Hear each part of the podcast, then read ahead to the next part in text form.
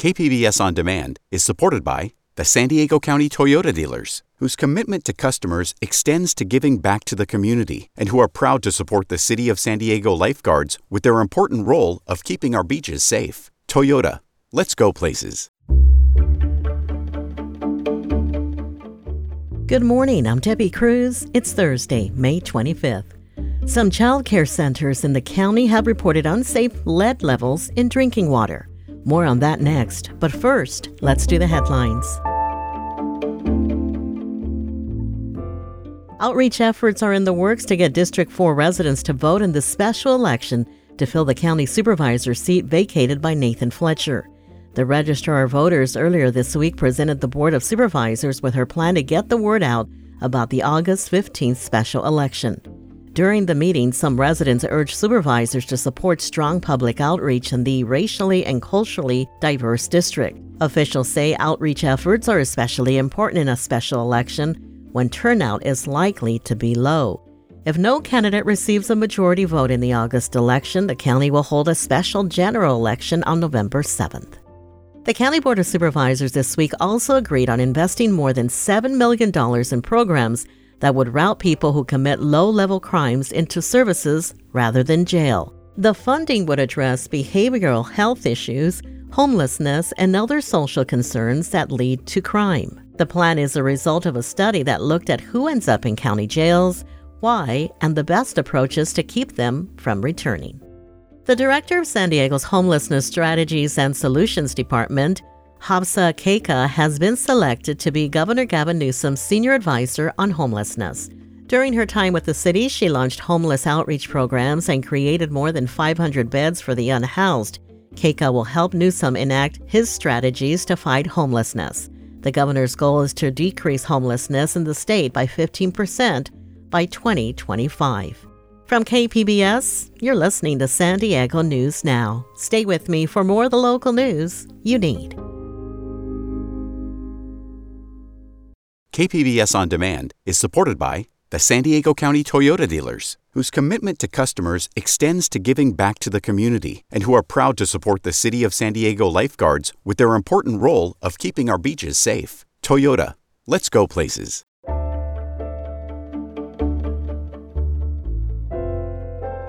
More than 100 child care centers in the county have reported lead levels above state safety standards in drinking water. Health reporter Matt Hoffman says there's no safe level of lead for children. California law requires child care centers built before 2010 to test their faucets and drinking fountains for lead and report those findings to the state. If levels are above standards, they have to be fixed.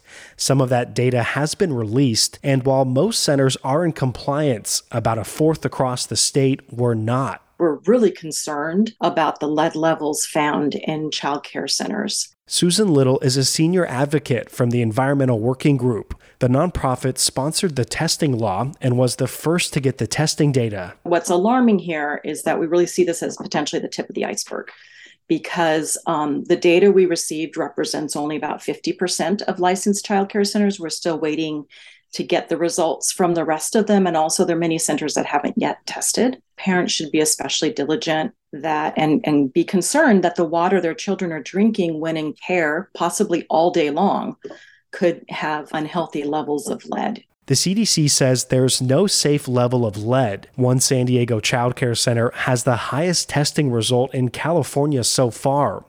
La Petite Academy near Rancho Penasquitos had one test from last August, registering 11,000 lead parts per billion.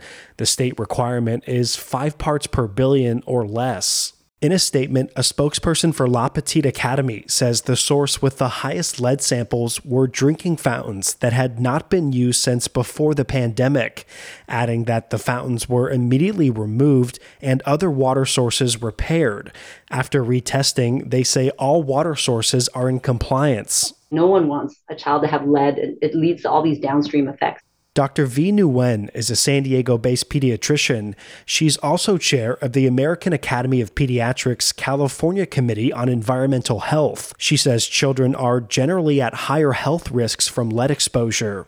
Probably the most common thing is neurodevelopmental issues because lead is a neurotoxin. it deposits in the brain, uh, teeth, bones, liver. And so it's accumulative through your life, but you're particularly susceptible for when you're young. It's toxic to brain cells. Um, and it can increase the risk of uh, ADHD, autism, because it just shifts the IQ curve. Nguyen says children are tested for lead exposure as early as one year old. Babies and children, they're they're not fully developed yet, so their organs are still growing, absorbing. So they tend to absorb more of the environmental toxins per body surface area than adults. La Petite Academy officials say they have no reports of anyone getting sick. The second highest lead reading from drinking water at a child care center in San Diego County was from the East Lake Community Church preschool located in Chula Vista. A test from last October revealed 570 lead parts per billion, well above the state's 5 part per billion baseline. The director of the preschool says in a statement two bathroom sinks had elevated levels, and those sinks were solely used for hand washing. The statement says hardware has been replaced, and the sinks are restricted from use while the center awaits results from retesting. The third highest result in San Diego County was from the Next Generation Educational Center in El Cajon. One test from this January found 340 lead parts per billion. KPBS reached out to the center for comment, but they did not send a response before deadline. Matt Hoffman, KPBS News.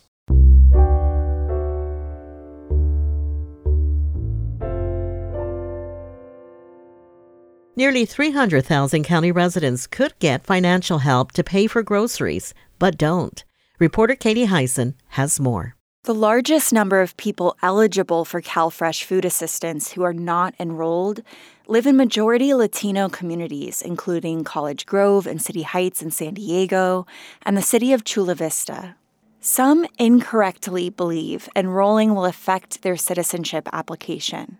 And though the county has begun acting on recommendations to make the application process easier, advocates say it's still too difficult. But Hunger Coalition CEO Anahid Brakke says the struggle pays off. A family of four can receive more than $900 per month. While the program can be difficult and complicated to enroll in, the time is worth it for the amount. $926 is equivalent to about 30 trips to a food bank. For help enrolling, call 211. Katie Hyson, KPBS News. More San Diegans could be facing food insecurity if the U.S. defaults on its debt. Reporter Jacob Aere tells us why. The San Diego Food Bank receives 20 to 30 percent of their supply from federally funded programs.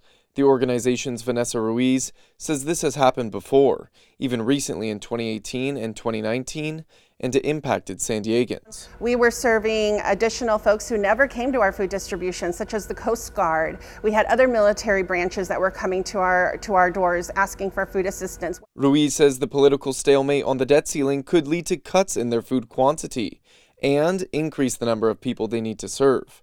Time is running out. The $31.4 trillion ceiling has already been reached. If Congress fails to act, the government could default as early as June 1st. Jacob Aere, KPBS News. After complaints from neighbors, the city of Oceanside is reviewing its relationship with Brother Benno's Foundation. The organization provides meals, food, and supportive services to the community, but nearby businesses say it is bringing harm to the area. North County reporter Tanya Thorne has the details. Oceanside's Planning Commission is reviewing the Brother Benno's Foundation's conditional use permit. The permit lets the foundation operate in the business park on Production Avenue, as long as its operations aren't detrimental to the public or nearby properties. But business owners in the area, like Bryce Aberg, say the business park has become dangerous fights, altercations, uh, defecating on our businesses, you know, on our front doorsteps, and it goes on and on. The problems have gotten much worse. Complaints against Brother Benno's forced the organization to make some changes earlier this year. It's closing earlier and hired additional security and sanitation staff. Michael Moskowitz is a Brother Benno's board member. We are not enabling the homeless community. We are supporting the homeless community so that they can survive. Planning commissioners recommended some changes, including monthly meetings with stakeholders, 24 hour security from a third party, and additional sanitation support. A decision on Brother Benno's permit will be made at a later meeting. Tanya Thorne, KPBS News. Coming up, our arts reporter joins me to clear up the confusion of what is and will always be the real Star Wars Day. We'll hear that and more just after the break.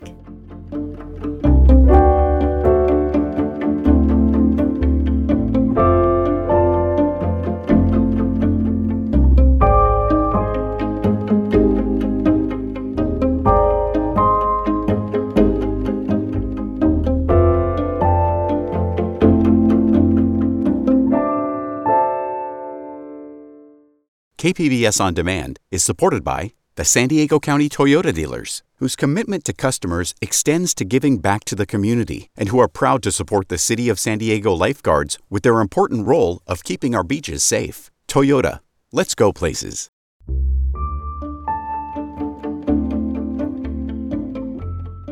It should come as no surprise that America's finest city is home to some of the country's best parks. The nonprofit Trust for Public Land ranked the park systems in the 100 largest U.S. cities, and reporter Melissa May tells us San Diego came in at number 24. San Diego climbed five spots in this year's Park Score Index ranking due to improved park investment. 19% of the city of San Diego is dedicated park space, one of the best marks in the country. Will Klein is with Trust for Public Land. He says currently 81% of San Diegans are within a 10 minute walk of a park, which is higher than the national average of 75%. This year, the Park Score Index included data about two key health factors physical activity, and mental health. What we found was uh, the cities with the highest park score rankings, those in the top 25, like San Diego, uh, were healthier places to live. Uh, in those top 25 cities, people were on average 9% less likely to suffer from poor mental health and 21% less likely to be physically inactive. Washington, D.C. retained the National Park Score Index title with an 84.9 out of 100. Melissa May, KPBS News.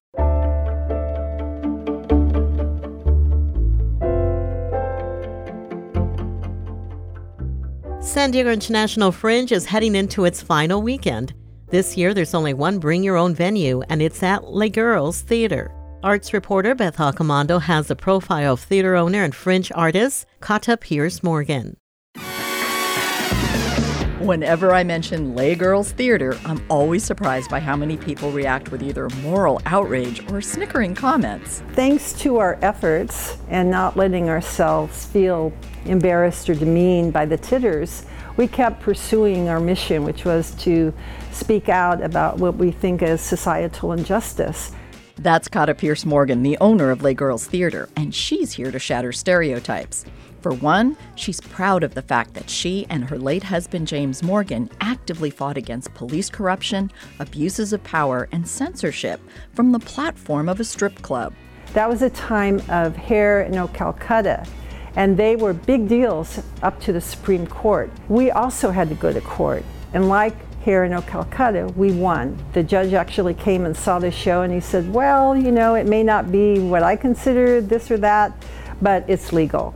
The show was Let It All Hang Out, and Morgan wrote the play for the opening of Les Girls Theater in 1970 in order to challenge restrictions on nudity. He came out to the audience and said, We're going to get rated, but if you want to be part of living theater history, stay where you are. And that's how it began. And Pierce Morgan has continued that fight and combined it with her artistic passions. So once again, she's created a new play for the BYOV or Bring Your Own Venue at Fringe. Well, what's so exciting about our venue is it's historic. It's at the legendary Les Girls Theater. And what I like about our show, Censored Heart, or any of the programs that we do through Golden Corpse Productions, is we are not silent bystanders. But Pierce Morgan felt like a silent bystander when she was 23 back in 1970. I came from UCLA, applied to dance for one month, and like any dancer in those days, I was hauled off to jail. No charges were pressed, but it was a very interesting experience for someone who was raised Catholic. And that was the beginning of her relationship with Les Girls and James Morgan. Now she's transformed Les Girls from being just a venue for adult entertainment to being a place for adventuresome theater goers. I'm mixing these audiences, and what was present at that time was the, the high heel footprint, the stripper energy, all that past. You could hear them clunk, clunk, clunk walking across the stage. And for me, this is now the residence for Golden Corpse Theater, and yet we also have an adult show for five hours a day, only five days a week, that's 25 hours. Now the strippers have to contend with a six foot torture pillar prop from Censored Heart, tucked away on stage just a few feet from the dance pole. And on it were these rats, these amputated hands, these worms, all dangling from this torture pillar, which is relevant to our Asylum Act. And they're up there dancing and looking over and going, Holy moly, is that a rat? okay, in the interest of full disclosure, I gave Pierce Morgan that torture pillar. It was from my Hellraiser haunt, and she needed something to symbolize a repressive society. I really wanted to portray what was happening to the beatniks and in their incarceration, in their repression by a society that was judging them. Beatniks, asylums, torture pillars, societal repression? Pierce Morgan smiles and says Censored Heart is complicated. I mean, it's such a fantastical show. If you like jazz, you'll like this show. If you like poetry, you'll love it. If you like murder and mystery, you love it. That's exactly the kind of show Fringe embraces, and Pierce Morgan returns the love. This is from the intro to Act Four of the show. It's a hung jury with resigned cynicism. Fringe artists still find beauty in maggots as they wiggle motifs of line and shade through society's dirt and decay. Where there is art, there is hope. That's Fringe for you. That's also the new energy Pierce Morgan is bringing to the legendary Les Girls Theater this weekend for San Diego Fringe. Beth Accomando, KPBS News. Censored Heart has two more performances at Les Girls Theater tomorrow and Saturday as part of the San Diego International Fringe. Today is May 25th, and some old school Star Wars fans are celebrating a very significant anniversary. So you're probably thinking, wasn't May the 4th Star Wars Day? Well, arts reporter Beth Accomando is back to clear up the confusion between these two dates in the month of May. Welcome, Beth. Thank you. Beth, tell us about May 25th and why it differs from May 4th. Uh, well, because I'm old, I remember the day that Star Wars actually opened. So for me, May the 4th is a fun pun and it's like great for getting everybody together to celebrate Star Wars, which I will omit no opportunity to celebrate. But it really annoys me when I see posts that say on May the 4th, on this day in 1977, our lives were changed when Star Wars came out because that's not the day it came out. It came out on May 25th. So for me, Star Wars Day is always kind of May 25th. And Beth, you got to go when it first opened in San Diego. Describe the experience. Sure. I don't think I went opening day, but I went early in the run and it was just fun because it was something that nobody anticipated being big and it appealed to a lot of like the nerdy kids that were into science fiction and movies and so we felt we had this like community where we could go and see this film. And some of us had memorized lines, or some of us were, you know, coming in costume. And so it wasn't just a movie that we enjoyed, it felt like there was this community kind of coming up. And I don't think I'm alone in celebrating May 25th. I have a lot of friends who were there actually on opening day. And I had a chance to talk to them about their memories of going on opening day down at the Valley Circle. I'm Kevin Ring. I was 13 years old when I saw Star Wars for the first time at the Valley Circle Theater on opening day, May 25th, 1977. We'd never seen a line for a movie, let alone one that wrapped all the way around the building. I love all things Star Wars. My husband, my sons, uh, we're all into Star Wars, the movies, toys, collectibles, comics. And we love playing Star Wars trivia games. So, Beth, I thought I would ask you a Star Wars question to test your Star Wars knowledge. And I'm going to give you about 12 seconds to answer how many planets in the Star Wars universe can you name? Starting oh my... now. God. Well, Tatooine is my favorite because it's got a wretched hive of scum and villainy. And then there's Alderaan, but we don't have it anymore. Uh, Naboo, I think. Coruscant. I can't always remember the names. I failed miserably at a con- at a WonderCon tournament for this, where we had to know Star Wars trivia, and it included the expanded universe, which I know nothing about. well, I would have just named probably Hoth and Tatooine.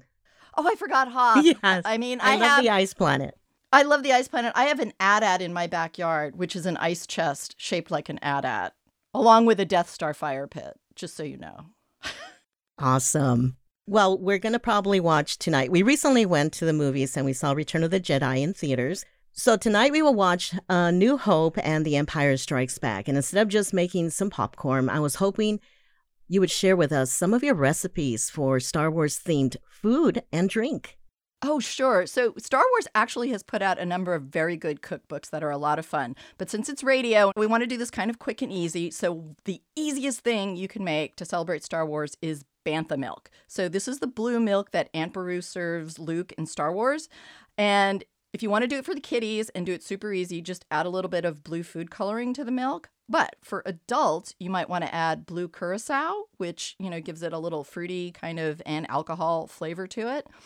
Or you can make my favorite, which is the Hoth Bantha Milk Hot Chocolate, which is it's milk and then you add some white chocolate and melt that in. Add any kind of like your favorite alcohol. You can add the blue curacao to that, but you froth it all up and it's blue and you can add some marshmallows to it as well. And if you're really into it, you can take one big marshmallow and draw a stormtrooper face on it and drop it into the hot milk and let him kind of melt. Oh, that's genius. And Beth, if our listeners want more recipes or they want to maybe see the items in your Star Wars collection, because you have one, I know you've told me about it, how can we do that? Sure, I'm a failed 501st applicant, so that's one of the things. But you can go to Cinema Junkie. That's my blog on KPBS, and it's kpbs.org slash Cinema Junkie. So I'll post some photos of some of the food I've made that are Star Wars themed, and I'll post some of my uh, collection that I have. But you can also find pictures of the Millennium Flawnkin and the Pit of Sarlacc Bundt Cake. So those are fun and easy, and I'll post some videos and recipes for you to uh, take. I've been speaking to arts reporter Beth Accomando. Thank you, Beth, for being on the podcast today. And of course, I can't resist. Beth, may the force be with you. And with you too. Being Catholic, it's the only proper response. That's it for the podcast today. As always, you can find more San Diego news online at kpbs.org. Join us again tomorrow for your daily local news and to hear about the Go To arts events over the holiday weekend. I'm Debbie Cruz. Thanks for listening and have a great Thursday.